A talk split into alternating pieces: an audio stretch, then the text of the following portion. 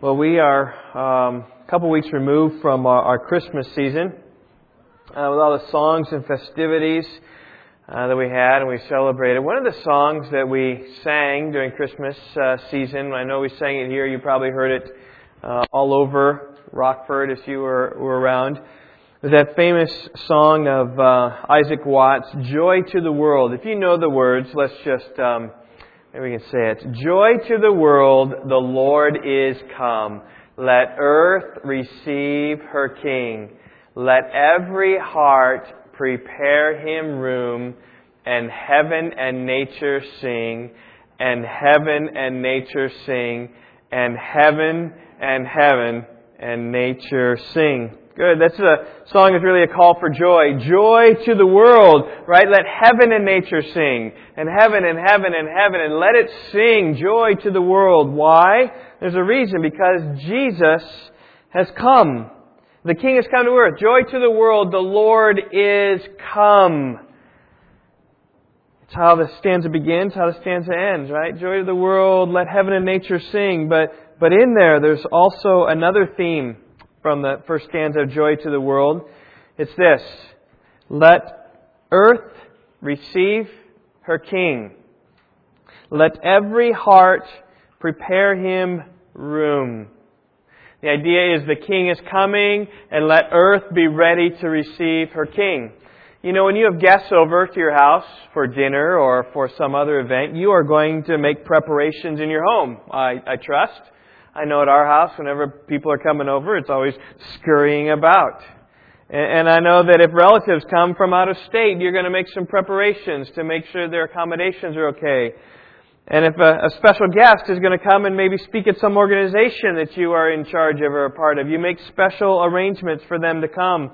And when Jesus comes to earth, there are special arrangements that need to take place.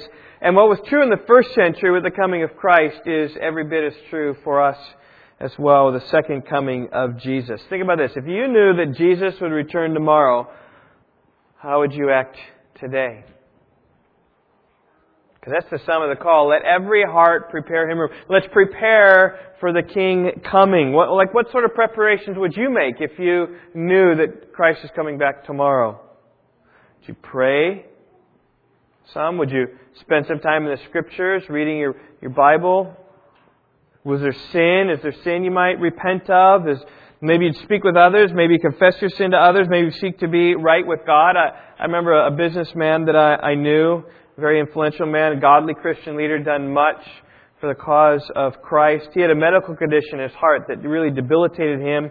And one of his last hopes that he had, he had a heart surgery and he knew the chances of survival of that surgery were, I don't know what percentage there were, but there was an opportunity that maybe he wouldn't get through that surgery. And so before he underwent the knife, uh, I remember I hear, heard that he worked the phones and uh, just sought to call as many people as he could think of just to smooth the way with them, to confess his sins to them, to, to make things right. And I think he was just trying to clear his conscience before surgery, knowing that if he never woke up again, that his conscience would be clear. As it turned out, he died quickly after the surgery and entered glory with his Savior. But he knew that, that he may meet his Savior soon, and so he wanted to make, make every effort in his heart to prepare room for Christ.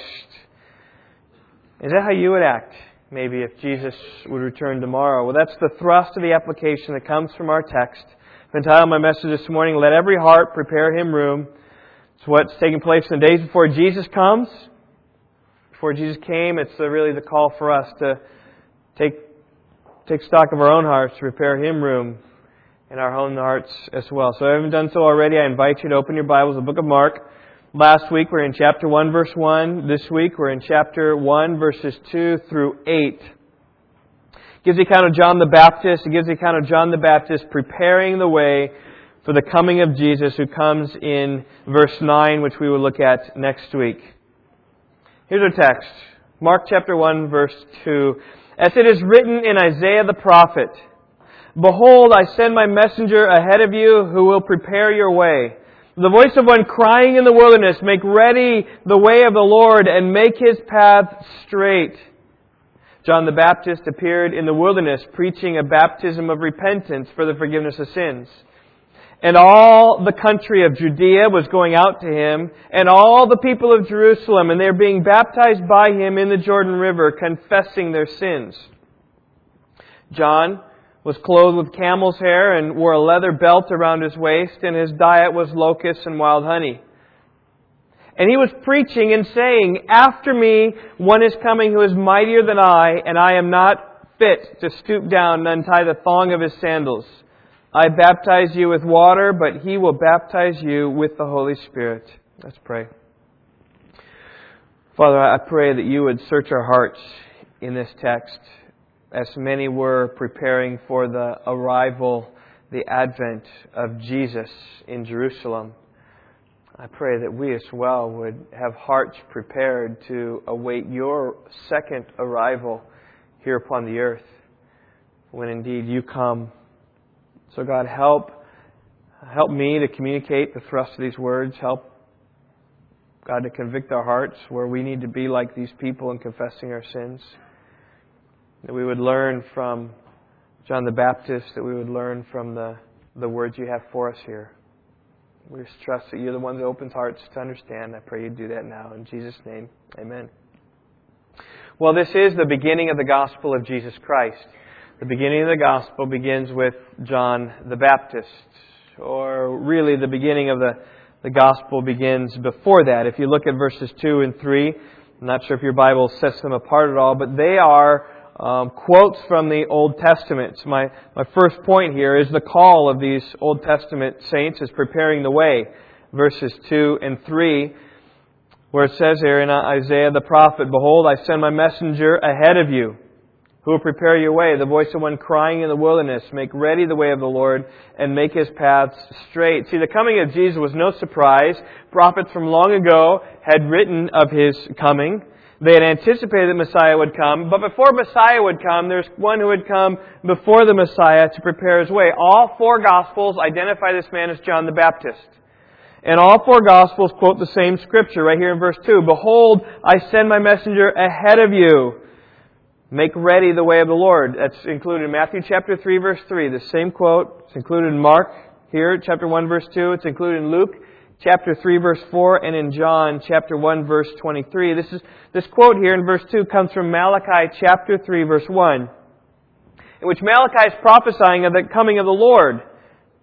I'm sending my messenger who will prepare your way. Listen to the second half of Malachi chapter 3 verse 1. And the Lord whom you seek will suddenly come to his temple. And the messenger of the covenant in whom you delight, behold, he is coming and, so you see the, the messenger beforehand in the first half of the verse, and then you see Jesus coming in the second half of the verse. The Lord Himself coming in the second half.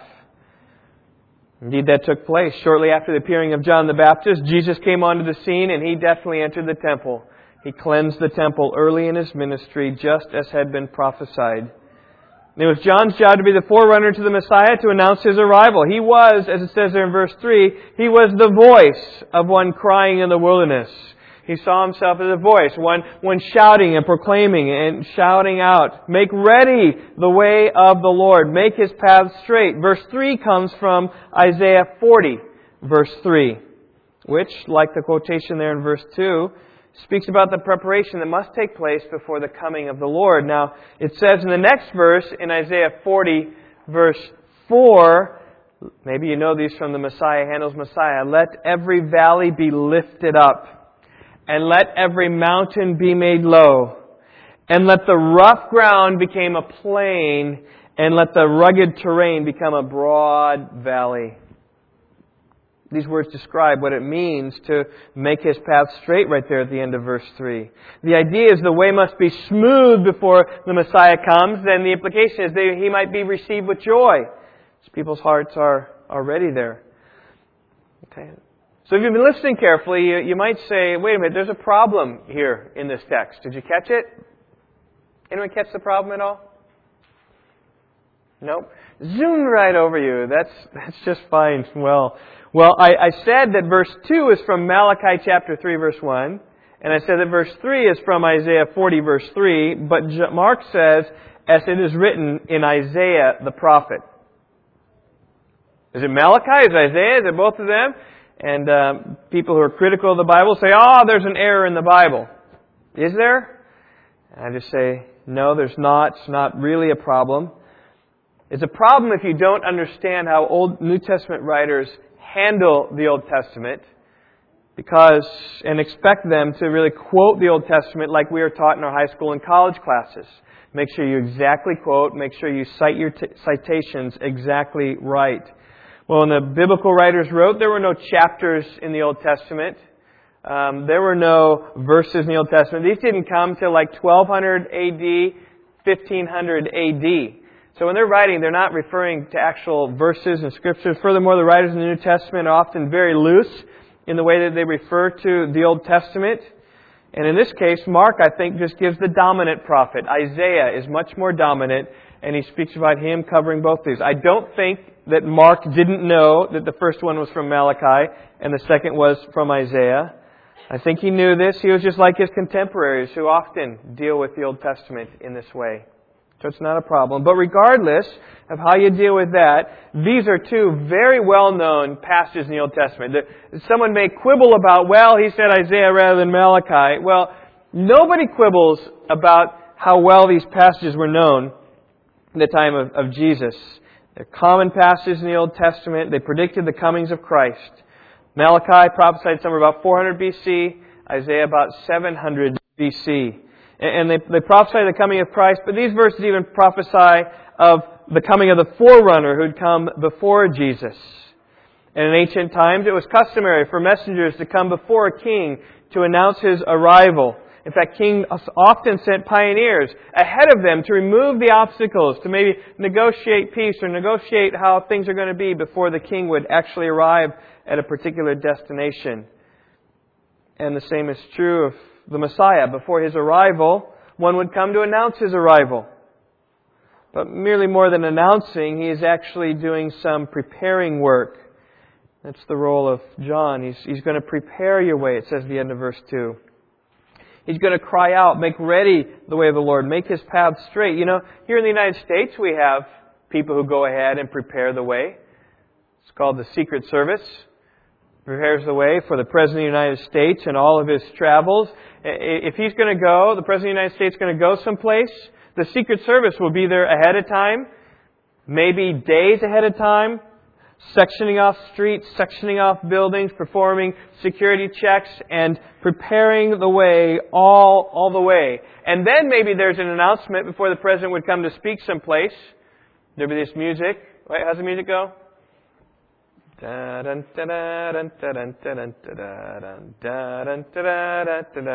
Ladies and gentlemen, the President of the United States. You know, and then up steps the President. And that's exactly what's happening here. John the Baptist is, is in charge of preparing the way. He's, he's in charge of announcing the one, the Messiah who is indeed coming. But rather than saying, ladies and gentlemen, the President of the United States, he's saying, ladies and gentlemen, the Messiah. Way more important role than any announcing of the president coming. Let's look further into exactly how it will be prepared. It's not, John the Baptist didn't come preparing with security. He came preparing with,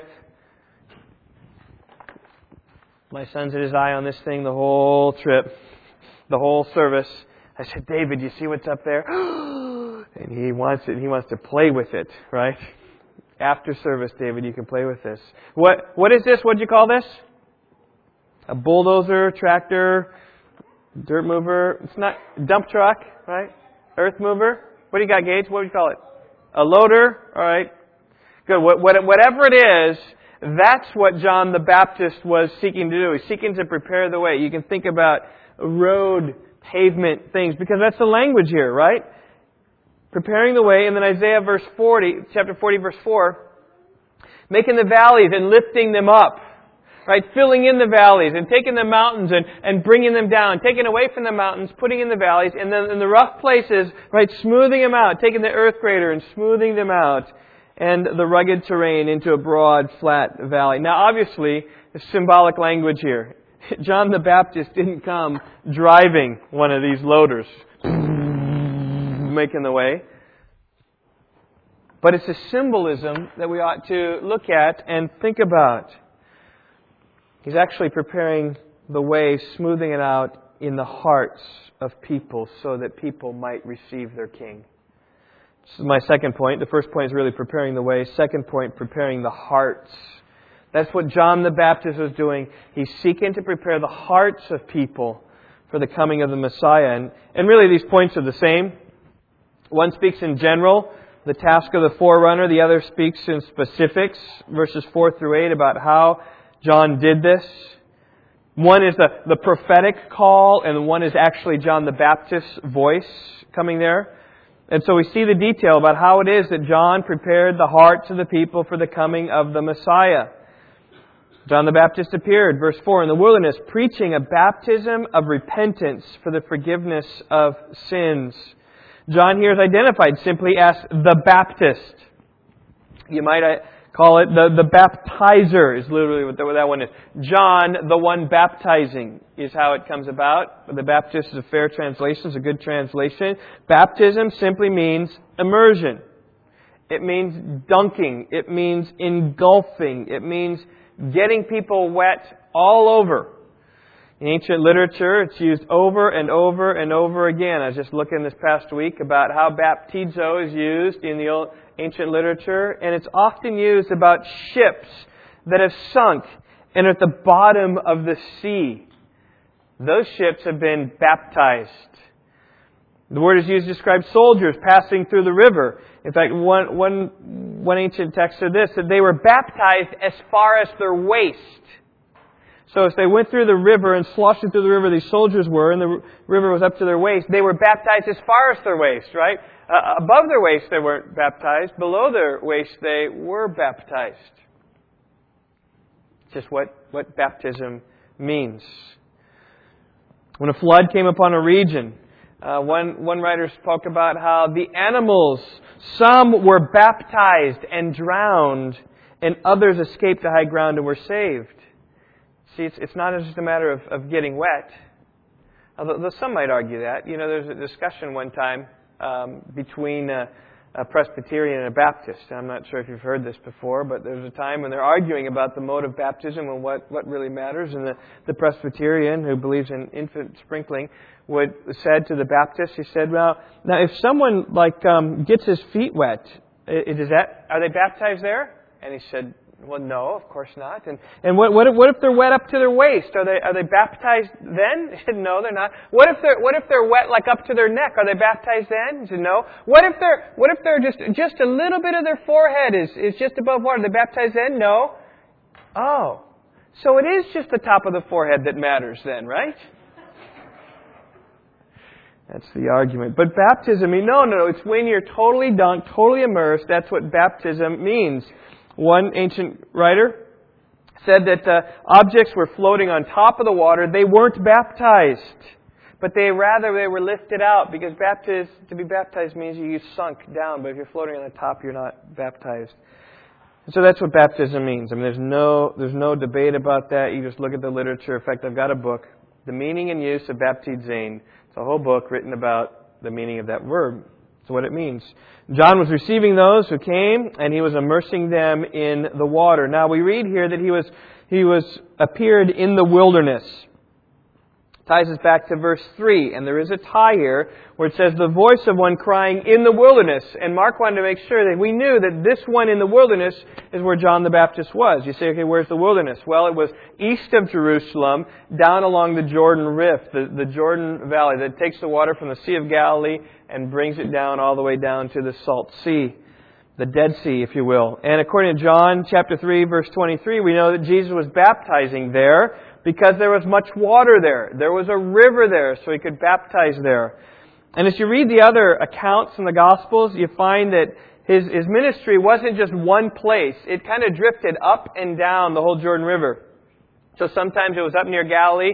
People up in Galilee kind of went there. And sometimes it was even down near Jerusalem where the people of Jerusalem could easily travel there as well. And we read about this baptism that it is it's a baptism. He's preaching a baptism of repentance for the forgiveness of sins. In other words, when John was preaching, he was preaching that, that people would turn from their sins and that they would call upon the Lord. All right, baptism is this. Your walk, your repentance is this. You're walking one way with your life, and then you turn 180 and then you walk the other way. That's what repentance is. Repentance is a, is a turning. It's a, it's a turning around of your life. And what John was preaching was turn your life around and make it right. You've been walking in a wicked way, but repent from your wicked ways and walk in the righteous ways. That's what John's message was. And it's a sign of the repentance and the sign of the forgiveness that came with the repentance, he was baptizing them, cleansing them, dunking them in the Jordan River. In John's ministry, you can see here why I said it's preparing the hearts. Is it because it was preparing the, the hearts of people? It was softening them for the coming of Christ. Because I just say this nothing softens your heart like confession of sin. You want a soft heart? Confess your sins and your heart will be soft. And that's what John was seeking to cultivate as they confess their sins, as they receive forgiveness of sins. He then was cleansing them as a sign for that. We, we see a bit more detail about his baptism, baptizing ministry there in verse 5. And all the country of Judea was going out to him, and all the people of Jerusalem, and they were being baptized by him in the Jordan River, confessing their sins. John was taking these people, they were confessing them, again, cleansing them spiritually. It's a, it's a sign in the water. Now, it's not just simply anybody who wanted to come to him, he baptized. You can read in other gospel accounts when the, the Pharisees and Sadducees came, he rejected them. He refused to baptize them because he said, show forth fruits of your repentance. Repentance was the qualification to get in the water. And John was repent, baptizing those who responded to his message verse 4. He was baptizing those who repented of their sins, verse 4. He was baptizing those who were confessing their sins, verse 5. And let's, let's just make it clear. It's not the water itself that, that cleansed them of their sins. Rather, the water was a sign of their cleansing, a result of their repentance. If, if the water was what cleansed, then Paul would have said, or John would have said, Come Pharisees, come Sadducees, who don't have repentance now, they don't have cleansing, but if I get them wet this water, the forgiveness is going to be there. And that's obviously not the case. But rather, it was a, a sign of people having repented, having confessed their sins. It's interesting, looking at verse 5, it, it says that they were bap- he baptized them in the Jordan River and they were confessing their sins. So, so the idea here is just that they were standing in the water with John, talking about their sins that they've forgiven, the, the sins that they had confessed, the things that, the sins that they had committed. And in talking about that, then he baptize them. So obviously you see a, a, repentant heart there that is confessing sin. You see a, a soft heart there. And I just say everything that John did then carries over into the New Testament, gives a perfect picture of what baptism is in the church today. We practice at Rock Valley Bible Church called believer's baptism. When people come to faith in Christ, scriptures are clear. They ought to be baptized. If you're a believer in Christ, you should be baptized. So I think it's a matter of obedience, following the Lord. Uh, in fact, just, just look back. Matthew 28 is just right on the opposite side of your page. Maybe you got to turn back. Right at the end, uh, the last three verses of Matthew 28, Jesus gives his great commission to his disciples, which really is to us as well. Gives a vision for us what we are as a church, what we are to do. Jesus came up and spoke to them saying, verse 18, Matthew 28, All authority has been given to me in heaven and on earth. Go therefore and make disciples of all the nations baptizing them in the name of the Father and the Son and the Holy Spirit, teaching them to observe all that I commanded you, and lo, I am with you always, even to the end of the age. There's Jesus, verse 18, saying, I've got all the authority, therefore go as my representative. And as you go out, here's what you need to do. You need to make disciples. You say, how do I make disciples? Well, you baptize them and you teach them. Just right there in verse 19 speaks about baptizing them. Verse 20 speaks about teaching them. Now, it's not that you just go out and pour water on people or throw them in swimming pools. That's not what you do. You, you, you teach them, you're making disciples, you preach the gospel, you see them converted. When they're converted, then they're baptized immediately. And conversion and baptism are kind of synonymous because when you confess your sins, you want to follow Christ, you'll follow in obedience and will be baptized. And then you continue with that by, by teaching them to observe all that Christ has commanded you. That's the pattern, just right there. When, when people believe, you baptize them. We don't have time today, but if you just look at the book of Acts, you just go through the book of Acts, walk, walk through it, and look for what happens when people believe in Christ in the book of Acts. They're always baptized. People believe, they're baptized. And why are they baptized? It's an outward sign to say, I've been forgiven of Christ. I'm identifying myself with Christ, is what it is. And if you find and look at those who are baptized, you'll find that in every instance they have first believed. This, by the way, is why we don't practice infant baptism, because infants don't believe. It, it, it doesn't make sense to take a, a, baby and dunk it or sprinkle it. To me, in, in my standpoint, I know there's lots of evangelical friends of mine who believe that. I don't. Because the, the biblical pattern is always you, you repent of your sin, you confess the Lord, you, you confess your sins, you understand forgiveness of Christ, and then you are baptized. You know, here at Rock Valley Bible Church, for some of you don't know, some of you you do know, uh, we don't have a baptismal font here, um, which is actually personally I think it's kind of nice because we get to do things like the uh, they did in the New Testament. The New Testament, they baptized like at the river. They baptized out where there was much water there. They gathered a crowd, very public thing, just like John's baptism. There for all to see, all to hear. It's an opportunity for people to say, under heaven and in front of lots of people, just say, I am a follower of Jesus Christ, and I have trusted in Him. I have sinned. I've sinned in these ways. God has forgiven me of my sin. I, I trust Him. I know forgiveness, and I'm here just to symbolically demonstrate my forgiveness. Those who give testimony of saving faith in Christ, what they were like before coming to Christ, how they repented and turned and believed, and how God has changed them as a result after that, then they are baptized. Take, we take them out to the water in Olson Lake, and we baptize them, dunk them. It's a sign of the cleansing they've experienced, all right? Those are great services, right? Those of you who know them? Yes? Amen? Amen. They're great things. And I say this if you have not been baptized, you've repented of your sins, you believe in Christ, you've cried out to Him to be merciful to you, a sinner, you should change that. I think it's a matter of obedience. Talk to me. I'll see what we can do. Maybe you'll join us this summer. Well, there were many people around watching this. If you look at verse 5, it says, All the country of Judea was going out to him, and all the people of Jerusalem. Now, obviously, we're talking hyperbole here. It wasn't that Jerusalem was left abandoned and desolate in this days, but, but maybe a waves. Almost everybody then, then went out there at one time or another. The crowds were coming to see him. So I want you to picture in your mind John the Baptist, the river, and I want you to picture thousands of people around what's taken place there. Scores and scores being baptized are confessing their sins. Next, next, next. People are just confessing their sins and being baptized. And it's interesting that when you, you try to go there, it's not an easy trek. From Jerusalem to the Jordan River, it's about 20 miles, which you can do. 20 miles is about an average day walk for somebody back then and, and now as well. But it's a 4,000 foot difference from Jerusalem up in the mountains down to the Jordan River. That's a long way. That's a hard, that's a hard journey. It took them a day to get there. So it's not like, hey, they just kind of showed up at their local church. No, it said, okay, let's take a day journey to Colorado where we're going to go and see this baptism thing. That's what they were doing, taking a, a day trip to get there, probably spending the night, being there, confessing their sins, being baptized, and maybe coming back, probably hanging out for a few days around there but coming from all around. Not just the city of Jerusalem itself, but also Mark here mentions just even the Jordan, the, the, the country of Judea, which is in the south of Israel. They were there. Now, it really shouldn't surprise anyone that there were so many people, because before John was ever born, an angel told Zechariah, his father, he, John the Baptist, will turn many of the sons of Israel back to the Lord their God prophesied before he even born. So it's, it's no accident that there are lots of people there. But I just say this why were they coming?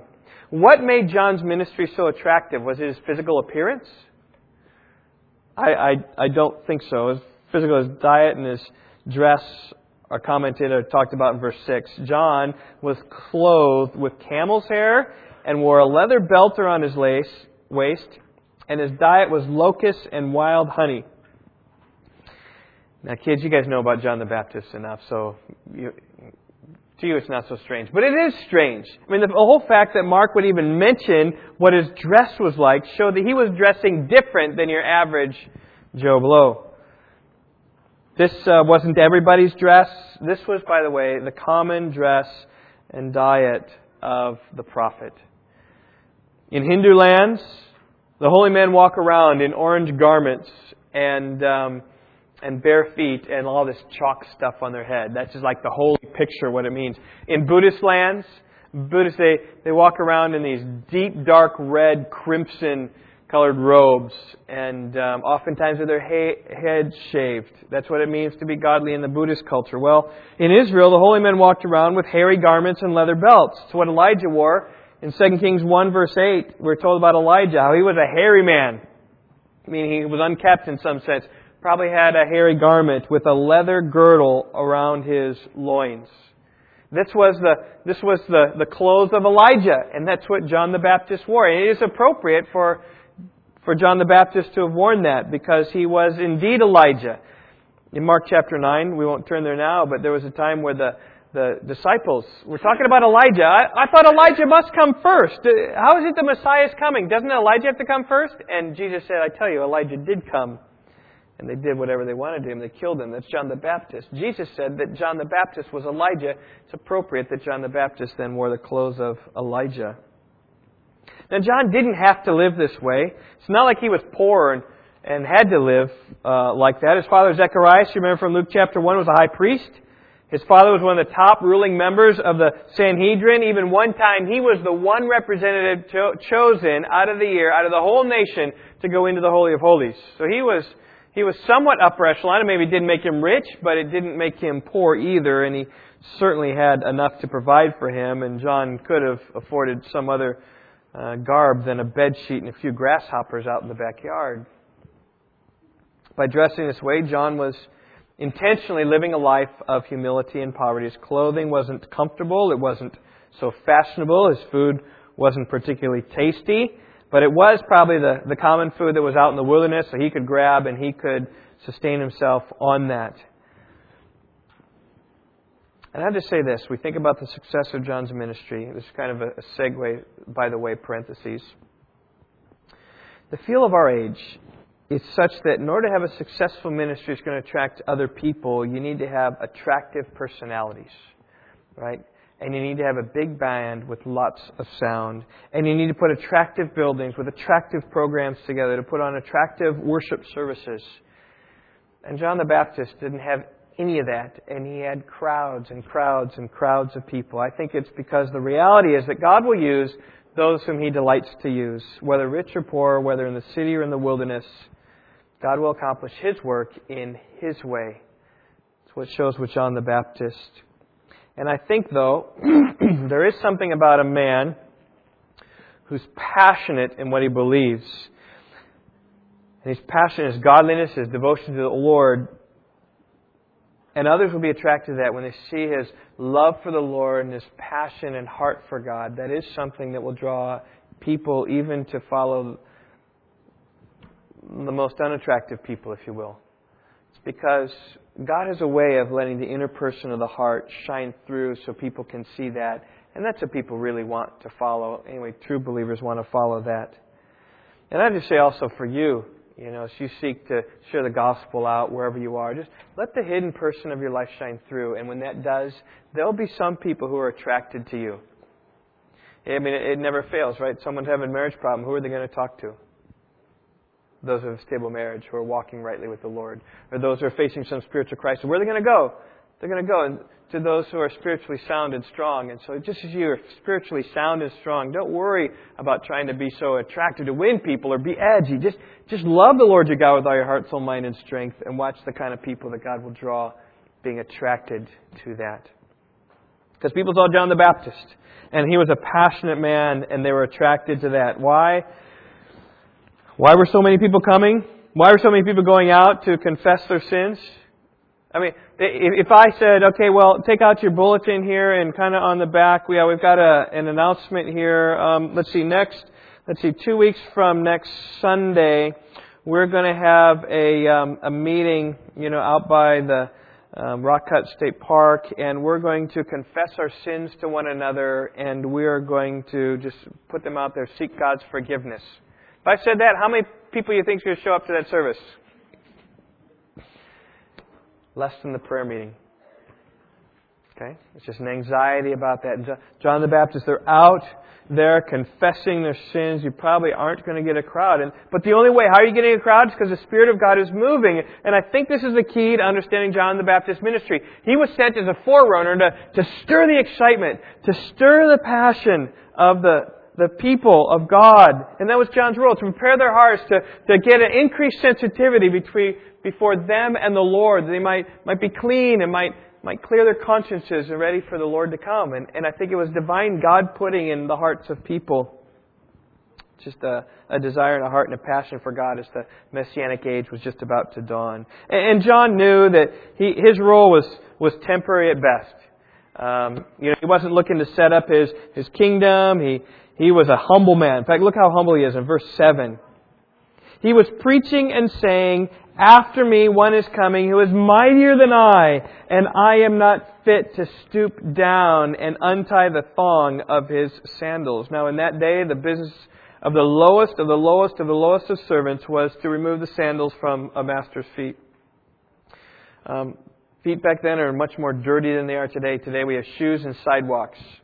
And um, our, our feet aren't nearly as smelly as they were back then. But back then they had sandals open feet. They, they'd walk through mud, they'd walk through dirt, they'd walk through dung, smelly there, natural body odor as you'd walk and you didn't have showers all the time, didn't shower for days, and then you would be a servant and you would get down on all fours and you would put your nose right there a foot away from the feet in order to take the sandals off. That is a, a low life task. And John says of Jesus, I'm not worthy even to do that to Jesus. Just, just exalting Jesus and lifting him high. And I think that's the humility of John.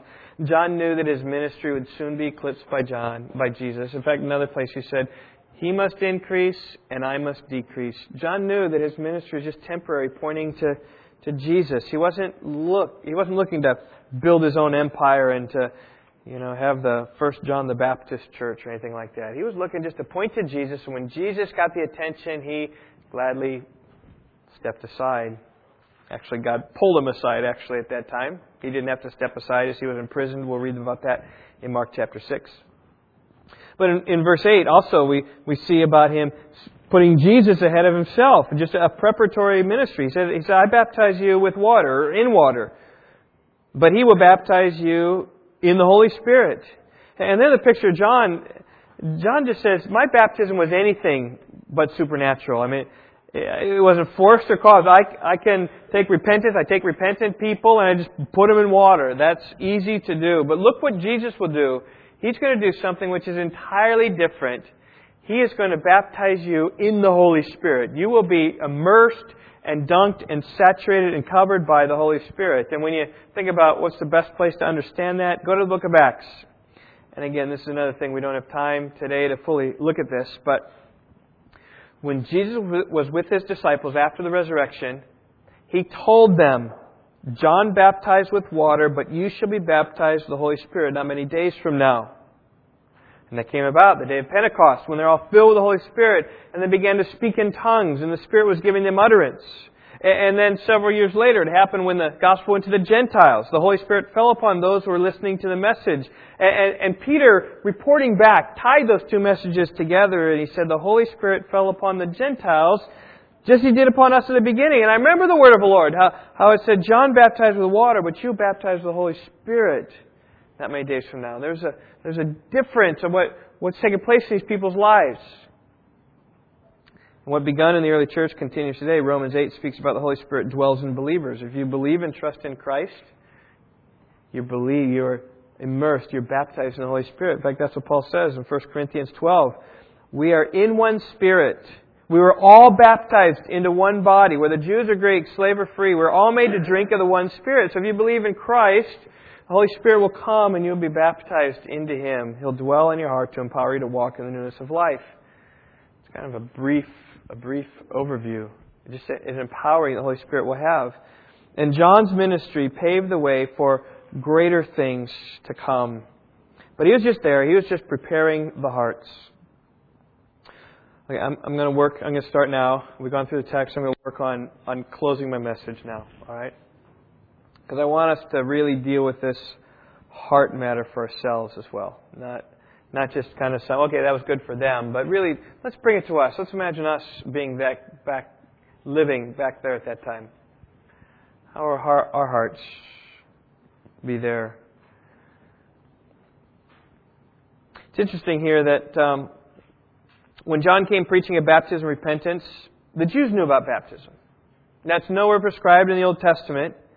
But they knew about baptism. They practiced baptism. They practiced baptism for confession of sins. They practiced immersion as a sign of symbolic cleansing. Particularly, they practiced it when a Gentile was a God-fearer and wanted to come into the synagogue. And after they went through the, the teach, teaching and the training and they understood the law, they understood the Lord, and they understood His mercy and His grace, and, and threw themselves upon the mercy of God, they would take that Gentile and have him be baptized so as to be able to come into their local synagogue. Now, there was always some distance because they're a Gentile and they're not part of the chosen race but they, they could come in and experience some ceremonial cleansing. They were kept out of some of the um, rituals, but because there's a court of the Gentiles, but, but at least they could come in somewhat. But they forced them to be baptized as a display of their cleanliness before the Lord. And, and the interesting thing here is John the Baptist, when he's baptizing, he's not baptizing Gentiles.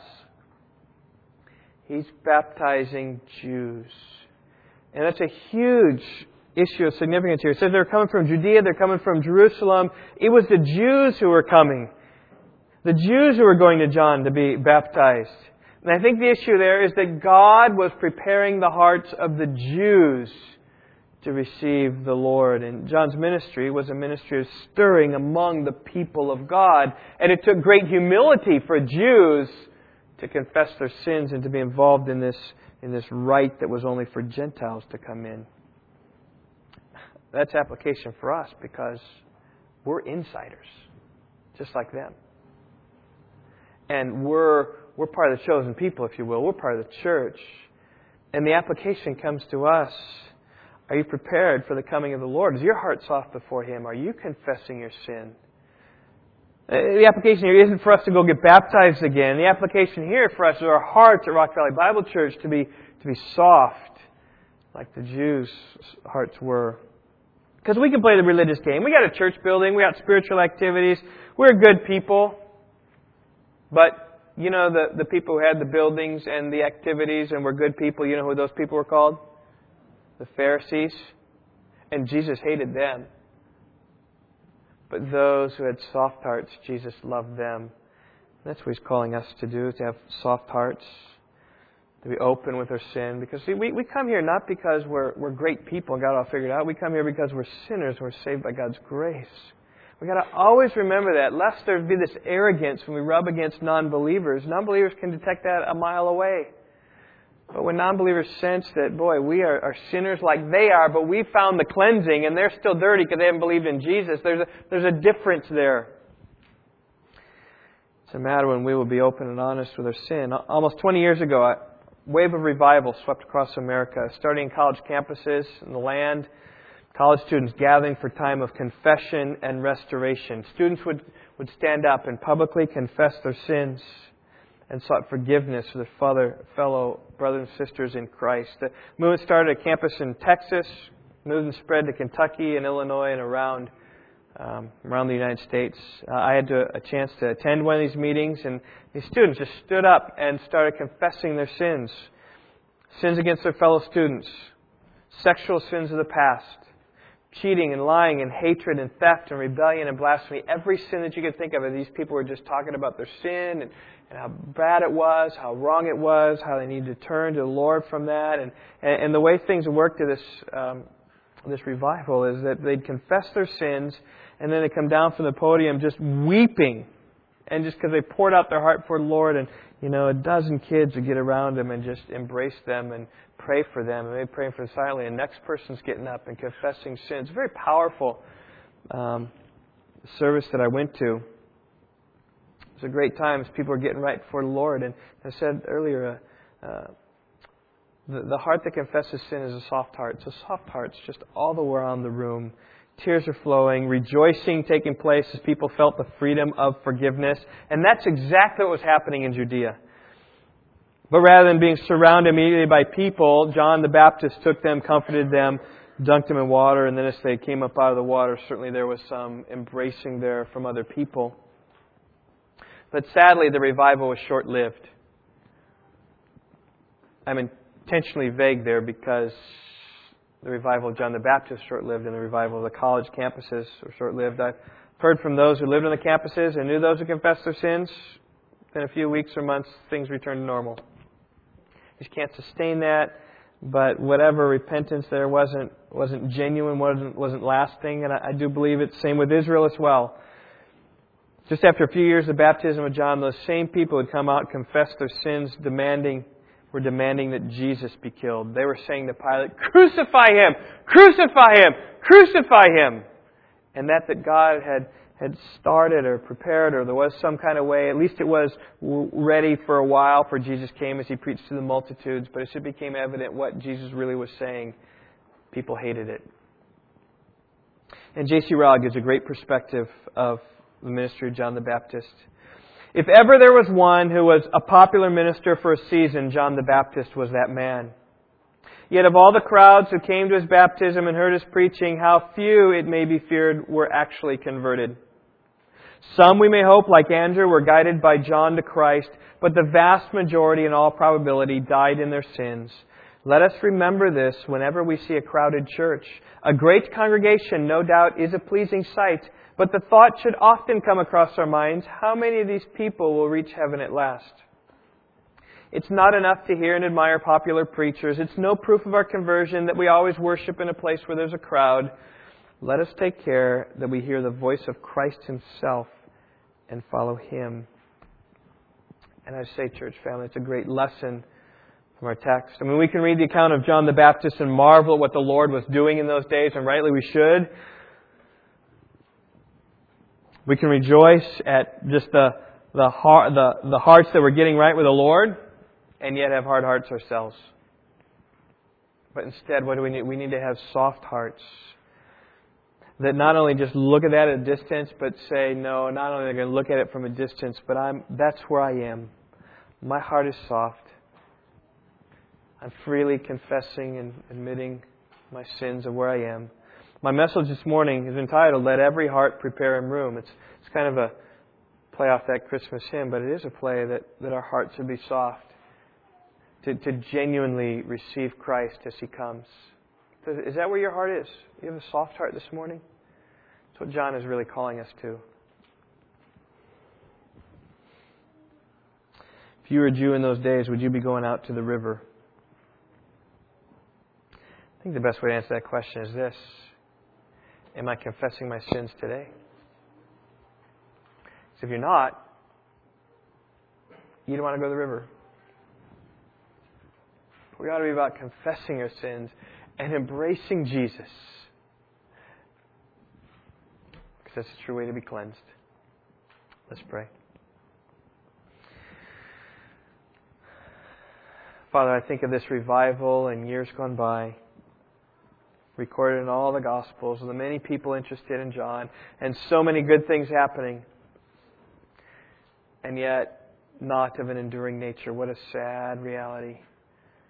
The hardness of heart. God, how we need to continue to encourage one another day after day, as long as it's still called today, so that none of us would be deceived and the hardness of heart might not creep in. And so, Lord, I would pray perhaps for those who are drifting. Uh, I pray by, by some measure of your grace, you might allow some to talk to them and encourage them and bring them back into the fold. Father, for those who are here and have hard hearts, I pray you'd soften those hearts.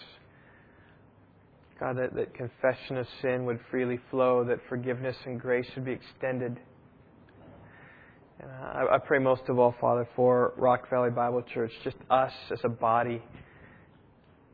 May this be our testimony that we are, we are like those who go down to the river and, and confess our sins and repent and know the joy of forgiveness and cleansing, and that we would be those who would be the good soil who would last and endure and would bear fruit from that, some 30 fold, some 60 fold, some 100 fold. Not because we're compelled by any external force, God, but because you, the Holy Spirit, are in us and empower us to desire you and to walk in your ways. And as we get off track and as we sin, God, bring us back to a place of confession again. That we would ever walk before you in the newness of life. We, we just need you, O oh Lord. You brought revival in the days of John the Baptist. You've brought revival in other days. Bring a revival among us.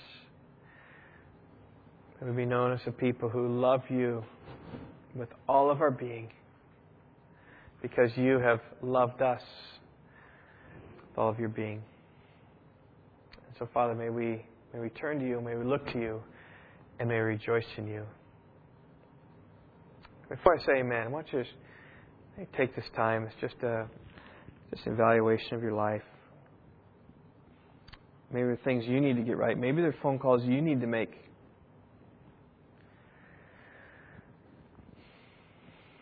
Maybe things you need to say to your children, to your spouse, fellow church member. Where things just aren't right, God, I pray you'd, you'd stir deep in the hearts to, to do that. And if that's you, I, I just know how hard repentance is. It's so simple, but it is so incredibly difficult. I pray, Lord, that you would grant the grace in those cases. And for you, plead the Lord to give you the strength to make things right.